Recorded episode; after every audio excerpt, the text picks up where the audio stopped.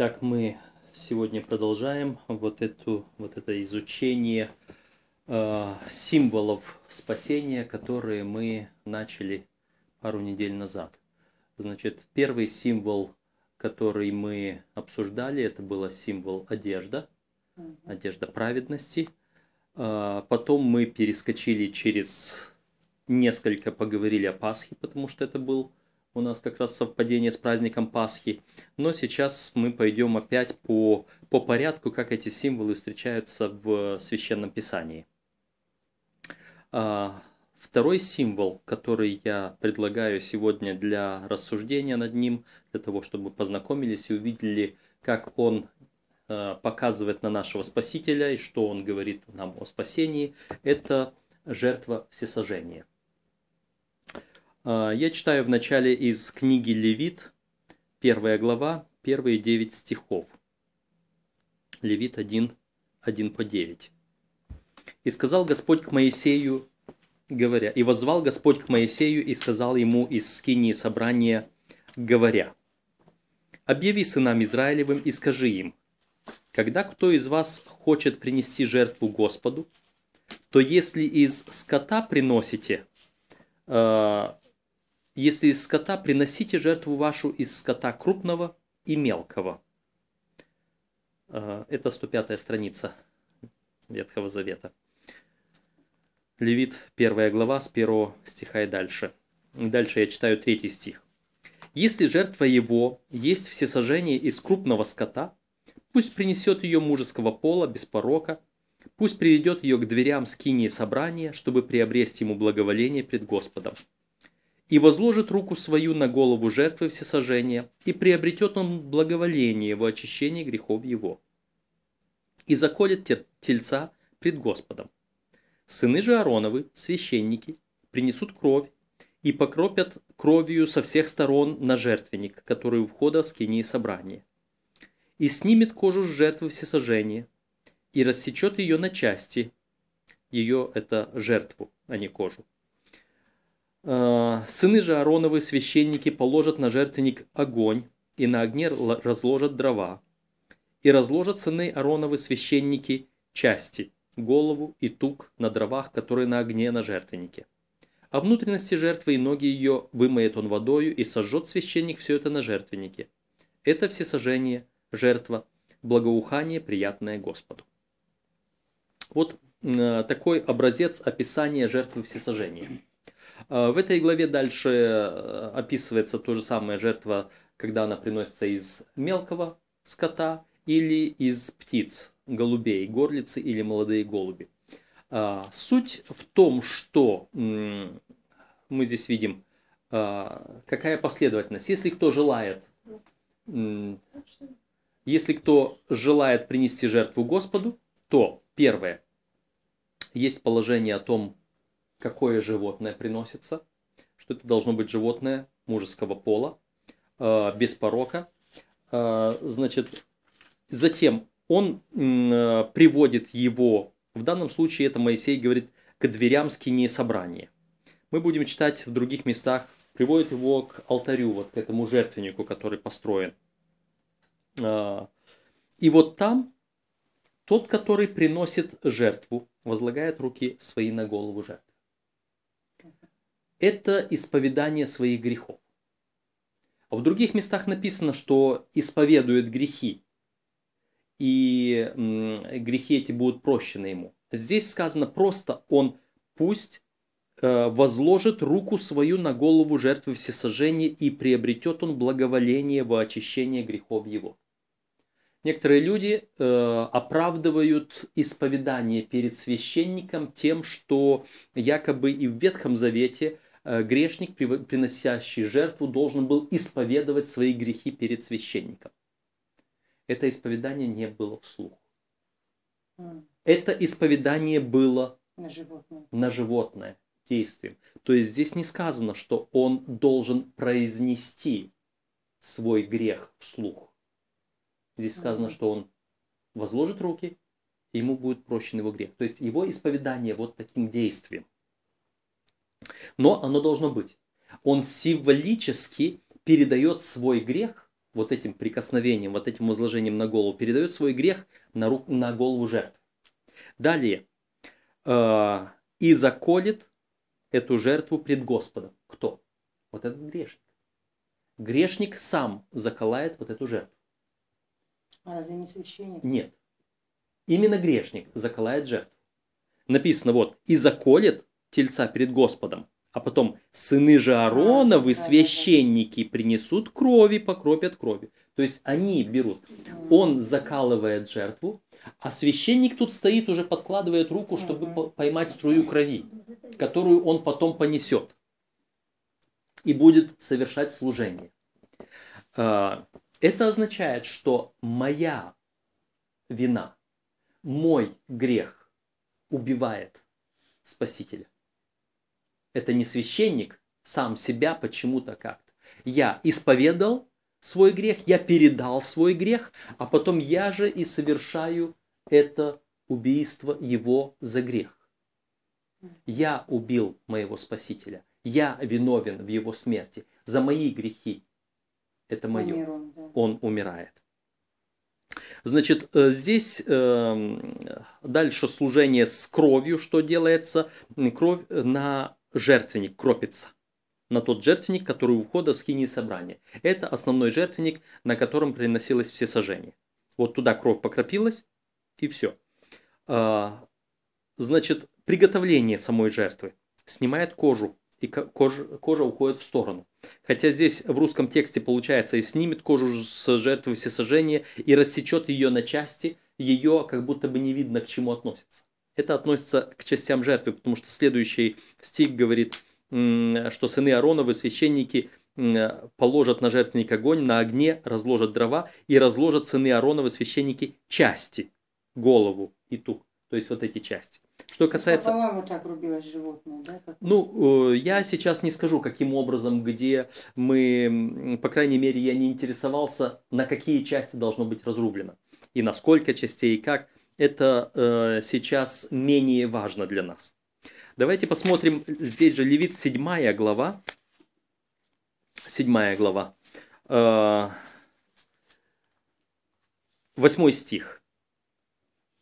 И когда священник приносит чью-нибудь жертву всесожжения, кожа от жертвы всесожжения, которую он приносит, принадлежит священнику. То есть вот этот текст показывает, что кожа не сжигалась от жертвы всесожжения. Хотя жертва всесожжения, кажется, все сжигается, но кожа сама не сжигается.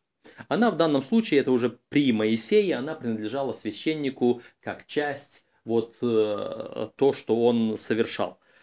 Но вот мы увидели общий обряд, как он описан уже при Моисее. Давайте мы вернемся к началу э, Священного Писания, открываем третью страничку Библии, третья глава в книге «Бытие». И здесь мы, э, в третьей главе мы находим историю согрешения Адама и Евы. Адам и Ева согрешили.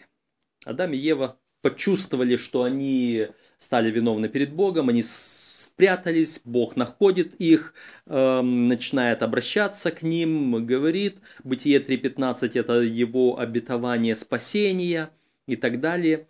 Мы обращаем внимание на 21 стих. Это тот стих, который мы читали в первой нашей части. «И сделал Господь Бог Адаму и жене его одежды кожаные и одел их».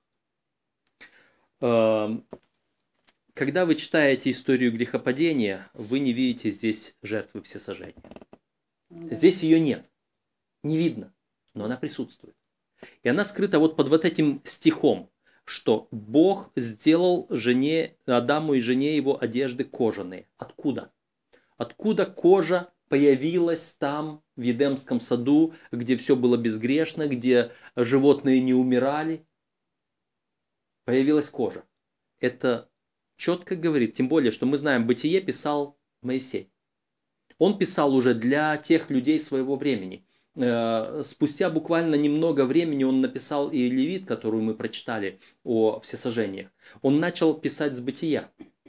Но это было в то время, когда народ израильский уже прекрасно знал, что такое жертва всесожжения, прекрасно знал, что кожа не сжигается. Э, И было понятно, эм, вот это показывает, что священник все-таки, э, то есть в данном случае Господь взял эту кожу от той жертвы и из этой кожи сделал одежды Адаму и Еве. Таким образом, самая первая жертва всесожжения была сделана вот здесь. Вот здесь, в этой третьей главе, так мы видим подспудно, э, между строк, мы видим описание всесожжения, как первого э, ответа на э, грех человека. И когда мы читаем Бытие 3.15 и сказано «И вражду положу между тобою и между женою, между семенем твоим и между семенем ее», это слова, э, которые Господь говорит змею. 14 а, стих показывает, э, что Господь сказал змею. А, и поэтому между семенем жены и между семенем змея или сатаны будет вражда. И говорится, что оно, семя жены, будет поражать тебя, змея, в голову. Вот это вот поражение в голову, это означает победу. Семя жены победит сатану.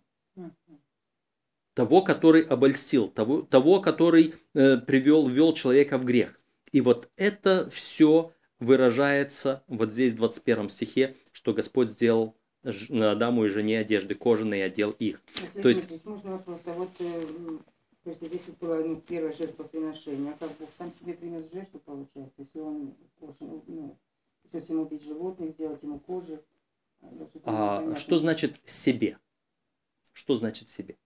Жертва приносится не кому-то, жертва является символом, э, который показывает, что будет агнец, который возьмет на себя грехи мира. Мы об этом сейчас и говорим. Вот до конца это все станет ясно, что жертва это не умилостивление кого-то. Жертва это не для Бога. Жертва – это моя вера в спасение, которое Бог совершит. И Бог сейчас установил вот этот обряд. Вот там, в Едеме. Почему мы знаем, что Бог установил этот обряд?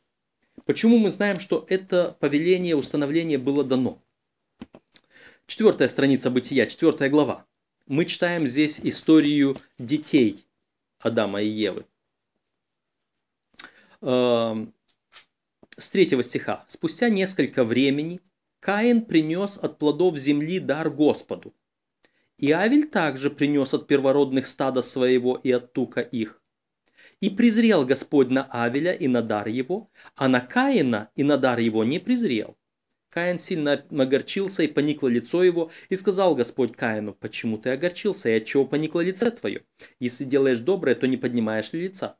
А если не делаешь доброго, то у дверей грех лежит. Он влечет тебя к себе, но ты господствуй над ним. Вот в этих словах мы видим, во-первых, само жертвоприношение. Каин и Авель приносят жертву. Кто им сказал, что нужно приносить жертву? Они были научены родителями.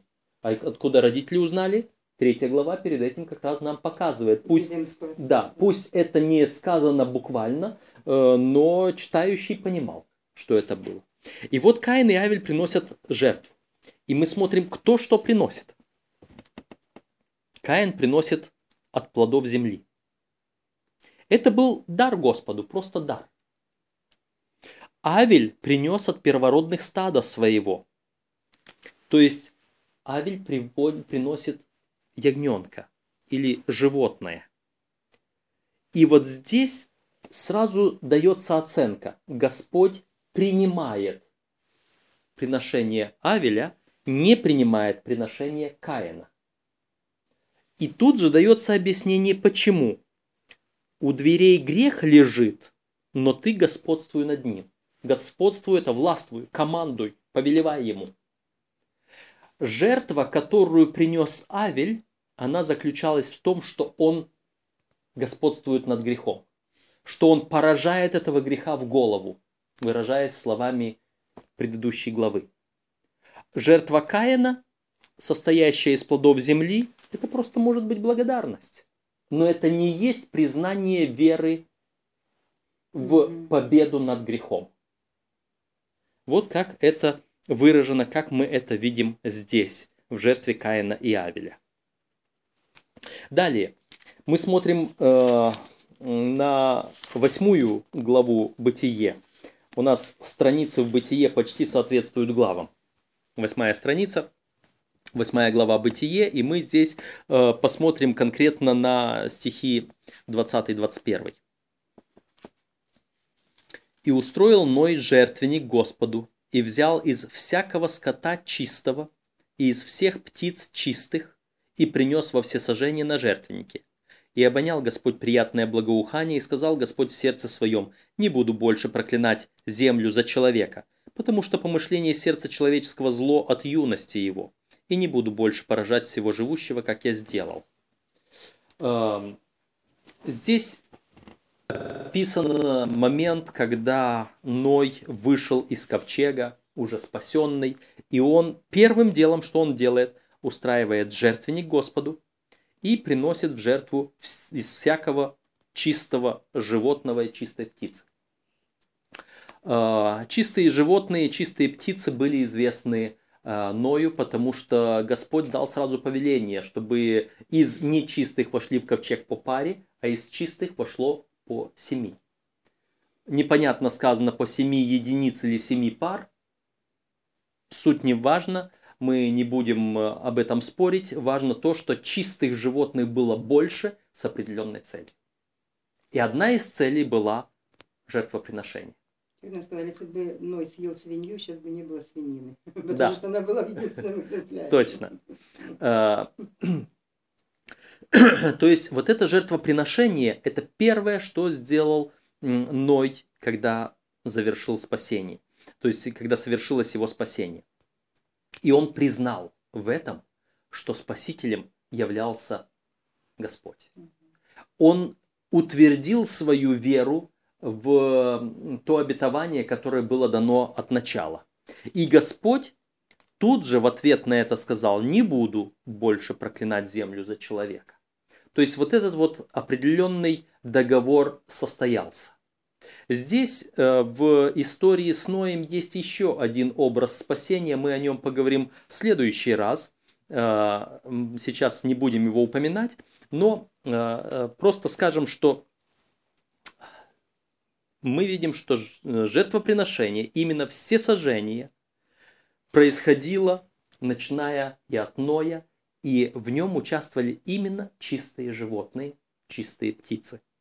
В- Нечистые животные, нечистые птицы не могли быть э, приняты для э, всесожжения, потому что они символизировали бы грех. Наш Спаситель безгрешный. Наш Спаситель не имел на себе греха. Давайте смотрим дальше. Продолжается наша история. Мы откроем э, 12 главу Бытия. Это 11 страничка. 12 глава Бытия. И здесь мы посмотрим на 7 стих. Это следующее упоминание жертвенника в Библии. «А, «И явился Господь Аврааму и сказал, потомству твоему отдам я землю сию. И создал он там жертвенник Господу, который явился ему». А, Если вы начнете читать отсюда и дальше, это когда Господь вызвал Авраама из э, Ура Халдейского и повел его э, в землю обетованную, А, то отсюда и дальше Авраам везде создает жертвенники. Даже вот посмотрим следующий, восьмой стих. «Оттуда двинулся он к горе на восток от Вифиля и поставил шатер свой так, что от него Вифиль был на запад, а Гай на восток, и создал там жертвенник Господу и призвал имя Господа». Вот здесь каждый раз вы будете читать, пришел Авраам на новое место, первое, что он делает, создает жертвенник Господу. То место, где он будет э, общаться с Богом и выражать свою веру в Бога. В повествовании об Аврааме нету приношения жертвы всесожжения. Но везде есть жертвенники. То есть это однозначно. Если Авраам поставил что- жертвенник, то для чего? Это не просто груда камней и стоять и возле этого, этой груды камней ничего не делать. Это жертвенник. Жертвенник не будет жертвенником, если на нем жертва не приносится. То есть он приносил жертву всесожжения. Это э, таким образом Авраам проявлял свою веру в Спасителя. Э, апостол Павел в Римлянам говорил, что поверил Авраам Богу, и это вменилось ему в праведность. И вот вера Авраама в том числе выражалась и в этом. Но давайте мы посмотрим еще э, на другую деталь веры Авраама. Это 22 глава Бытие. На 20 странице мы читаем. И здесь история записана в первых 14 стихах. Мы не будем все 14 стихов читать. Э, здесь история Авраама, когда Господь призвал его принести сына своего в жертву. В этой истории есть один странный момент, э, потому что языческие народы приносили человеческие жертвы. Господь был всегда против человеческой жертвы. Каким образом получилось, что здесь Авраам не воспротивился Богу, а повиновался? Он верил, что Бог все равно что-то сделает. Мы можем сказать только одно. Отношения у Авраама с Богом были таковы, что он понимал. До сих пор, если вы прочитаете, это уже то мы увидели в а, восьмой главе, Господь вызывает Авраама. Э, вернее, в 12 главе он вызывает Авраама, в 8 главе это Ной был. А это уже 22 глава. 10 глав, э, которые э, описывают многое э, из жизни Авраама.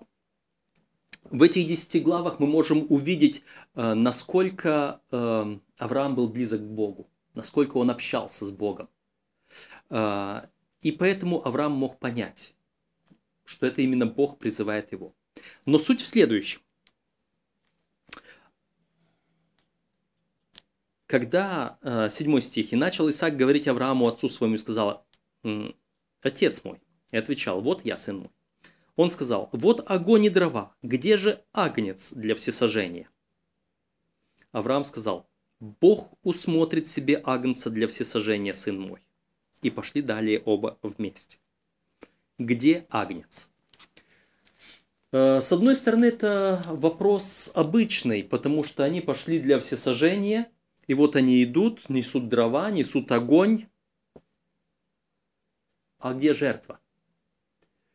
Поэтому вопрос кажется естественный, обычный, который задается. Но ответ э, в Библии очень многие вещи символичны и имеют значение именно к спасению. Вот эти слова «Бог усмотрит себе агнца». Господь, который желает нас спасти, у него есть определенный план. Он усмотрит себе агнца. Дальше история развивается, мы видим, что Авраам показывает э, своему сыну, что Господь требует именно его принести в жертву сына. Для чего, что. В конце концов мы видим, что он уже связал его, возложил на жертвенник, уже заносит над ним нож, чтобы заколоть его. И тут Господь останавливает его и говорит. Одиннадцатый стих. «Но ангел Господин возвал к нему с неба и сказал, Авраам, Авраам!» Он сказал, «Вот я». Ангел сказал, «Не поднимай руки твои на, на отрока и не делай над ним ничего, ибо теперь я знаю, что ты боишься Бога и не пожалел сына твоего, единственного твоего, для меня». И возвел Авраам очи свои, увидел, и вот позади овен, запутавшийся в чаще рогами своими. Авраам пошел, взял овна и принес его во всесожжение вместо сына своего. А, вот. И нарек Авраам имя месту тому и Егова Ири, что означает «Господь усмотрит». Посему и ныне говорится на горе Еговы усмотрится. А, Господь сказал, ты боишься Бога и не пожалел сына твоего, единственного твоего для меня. Это открывает нам отношение Бога к нам. Библия не может показать нам Бога такого, как Он есть на самом деле. Мы все познаем в сравнении. Всякие абстрактные вещи познаются только в сравнении с чем-то э, видимым, понятным. Каково было Аврааму принести в жертву единственного своего. Вспомним, как долго он ждал его. Ему было уже 99 лет, когда у него родился этот сын. Ему было 75, когда Бог ему обещал сына. Даже если говорить, э, что вот это время до 75 лет он, наверное, ждал, хотел сына иметь. Но 24 года прошло уже, когда Бог ему обещает. И представьте себе, обещание, Господь говорит, будет, будет, будет, будет. Каждый раз при общении посмотри, возведи очи твои на, на небо, посчитай звезды, такое будет у тебя наследие. Посмотри на, на песок вокруг себя, вот такое у тебя будет наследие. И Авраам, наверное, неоднократно говорил, Господи, да хоть одного. Что ты говоришь в таком вот наследии, неисчастливом, хотя бы одного. И вот этого одного он ждет 24 года. Наконец он его получил, наконец он радуется, наконец... А Господь ему говорит, возьми вот этого единственного, которого ты любишь, и принеси. Вот эти вот переживания дают нам маленький такой вот взгляд, короткий, беглый взгляд на то, сколько стоит Богу наше спасение. Насколько Он не пожалел Сына Своего, единственного Своего для нас. Для этого Аврааму нужно было пройти через все это. Э, далее, давайте мы э, для того, чтобы завершить перечень этих всех всесожжений, откроем исход 10 главу. Исход 10 глава. И там прочитаем 25 стих, это 68 страница.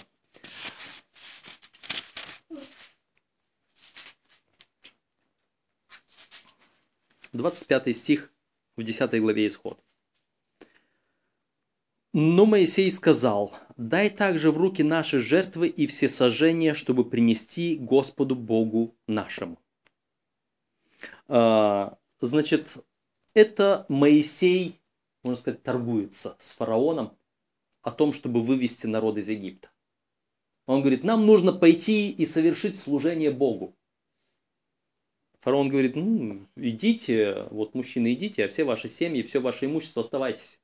Он говорит, нет, мы должны идти всей, всеми семьями, потому что все мы, не только мужчины служат, и дети.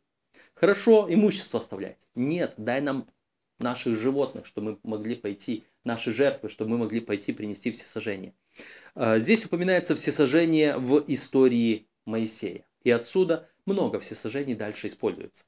Мы не будем всего этого повторять, просто говорим о том, что вот этот эм, опыт всесожжения, вот это исповедание веры в грядущего Мессию, оно проходит через Ветхий Завет в начале до того, как Господь установил служение в Скинии позже.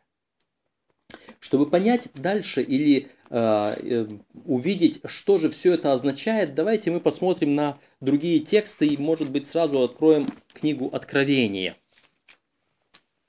Откровение, 5 глава, это 278 страница Нового Завета. 5 глава Откровения, стих 6. Откровение, 5 глава, стих 6. И посреди престола четырех животных, Посреди старцев стоял агнец, как бы закланный, имеющий семь рогов и семь очей, которые суть семь духов Божьих, посланных на всю землю. Иоанн видит в видении возле престола, возле четырех животных, возле старцев стоит агнец, как бы закланный, имеющий семь рогов и семь очей, которые суть семь духов Божьих. Я не знаю, каким образом это видение было представлено Иоанну явно, вот когда мы читаем Откровение, где есть агнец, закланный, это Иисус Христос. Вот здесь описываются животные, старцы и агнец, у которого семь рогов и семь очей. Ну, на Иисуса Христа не похож. Видел ли эм, Иоанн действительно среди всего этого как бы барашек стоит? Я употребляю это слово, чтобы дать понять, что это вот как в виде животного. Или он видел Иисуса Христа, но его описывал, что это агнец? Ну, как-то объясняли, мы ходили на семинар по откровению, что просто Иоанн в то время не мог все писать открытым текстом. И это верно. Я сейчас не пытаюсь дать объяснение и сказать, что видел Иоанн. Я просто хочу сказать, что для Иоанна агнец закланный и Иисус Христос, вне зависимости, как они представлены, в какой форме, одно символизирует другое. Понимаете, это как бы взаимозаменяемые, как бы синонимы. Э, посмотрим другой текст. Откровение 13 глава и стих 8. Откровение 13.8. Здесь в Откровении различные истории написаны, но мы сейчас смотрим нечто в отношении Агнца. «И поклонятся ему все живущие на земле, которых имена не написаны в книге жизни у Агнца, закланного от создания мира». Вот что нам важно здесь отметить. Агнец здесь упоминается везде. Вот посмотрите, допустим, первый стих 14 главы, следующий там сразу. Вот, и вот Агнец стоит на горе. Слово «агнец» упоминается в Библии во многих местах, особенно в Новом Завете, особенно уже дальше в Откровении, э, очень часто. Но здесь нам важно такое – агнец, закланный от создания мира. Бог не в Едеме придумал этот символ. Бог не в Едеме сразу стал думать, ой, мое творение согрешило, что же мне теперь делать? Дай-ка я что-то вот подобное сделаю, дай-ка я ради этого жертвоприношение устрою. Агнец был заклан от создания мира. Что это значит? Нет, он был заклан на, на Голгофе. Реально, Иисус Христос был заклан на Голгофе, принес себя в жертву. Но он был предназначен для этого, от создания мира. Это был план Бога на случай греха, что вот что-то будет. Сегодня, если мы э, совершаем какие-то дела, мы планируем многие вещи. Э, строится дом, планируется пожарный выход. Э, в автомобилях сейчас устанавливают всякие там подушки безопасности на всех кораблях есть спасательные шлюпки и спасательные другие жилеты, круги и все прочее. То есть заранее планируется на всякий случай. Не то, что планируется, что автомобиль должен разбиться, корабль должен потонуть. Планируется, если вдруг. Вот точно так же, творя нашу Вселенную, Господь запланировал. Если вдруг, то у меня есть, вот он, агнец закланный. Об этом мы читаем также в первом послании Петра, 173 страница Нового Завета. Первое послание Петра, первая глава, и стихи 18 по 20.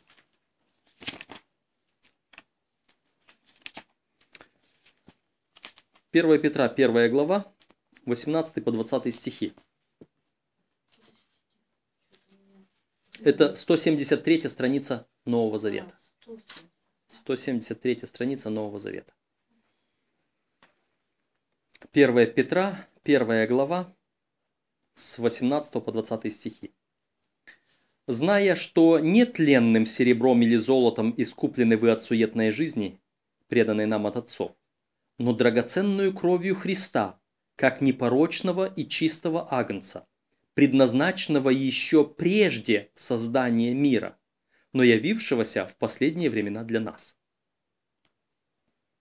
То есть Прежде создания мира был предназначен он как агнец на случай греха, но явился в это время. Всякий раз, когда человек, начиная от Адама, и Авель, Каин в этом совершил ошибку, упущение, почему он и был отвергнут. И все остальные праведники, они совершали вот это жертвоприношение, потому что они проявляли свою веру вот в того чистого агнца, непорочного, который должен был явиться и совершить спасение. Им мы спасены. Э, Евангелие от Иоанна, 1 глава, 29 стих. Это сотая страница Нового Завета. Евангелие от Иоанна, 1 глава. В первой главе, если вы помните, начинается в начале было Слово, и Слово было у Бога, и Слово было Бог, и это Слово явилось во плоти, обитало с нами, полная благодати и истины. То есть речь идет об Иисусе Христе. И вот э, мы говорим, 29 стих, можно э, даже м, чуть выше. э,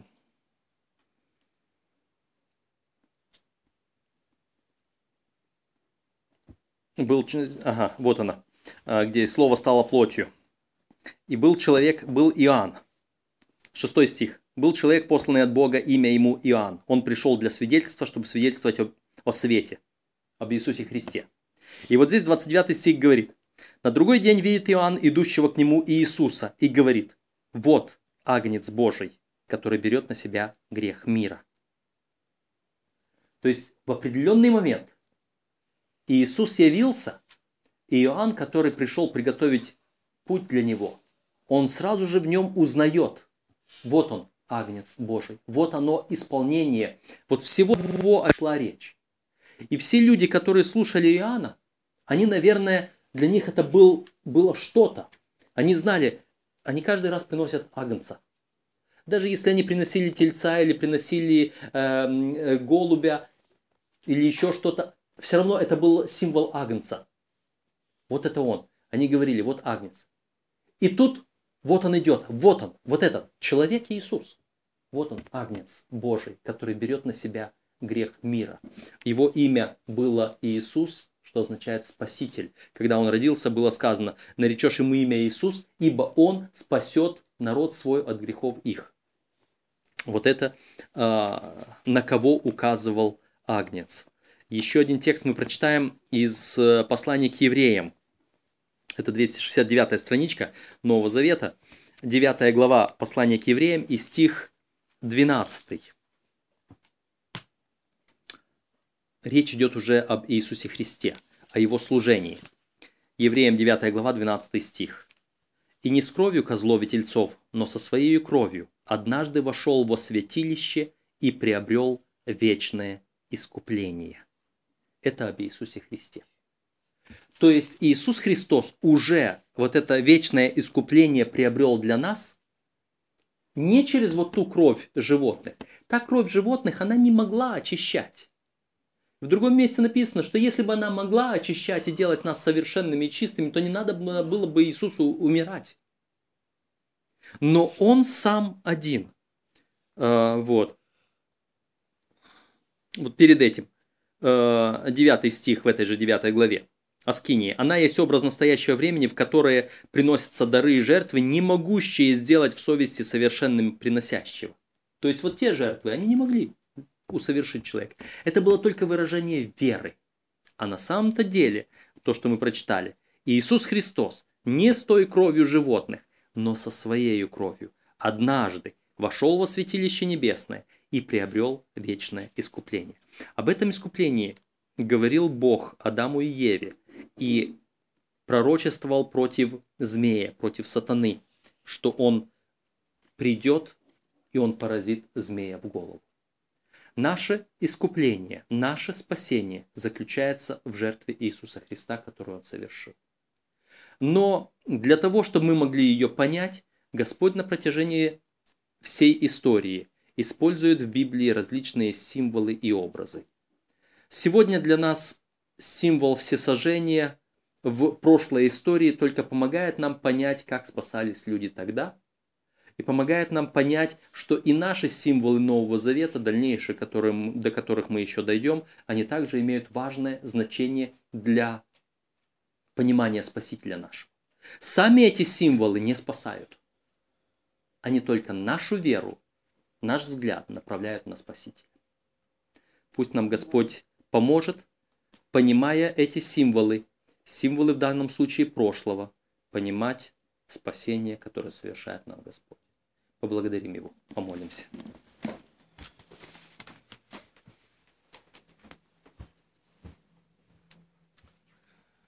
Наш Господь, мы благодарны Тебе, что Ты любишь нас и благословляешь.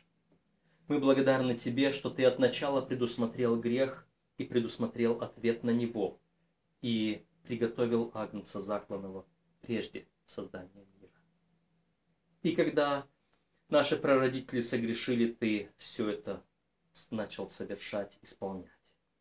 И сегодня мы можем уже взирать на пришедшего и на совершившего искупление Агнца, на Сына Твоего, можем радоваться тому, что Ты совершил искупление. Помоги нам принимать, принимать Его верою и жить спасенными для Тебя. Имя Твое да прославится, Господи, сегодня и во веки. И прости нам согрешения наши, которые еще удерживают нас вдалеке от Тебя. Ради Христа молим. Аминь. Аминь.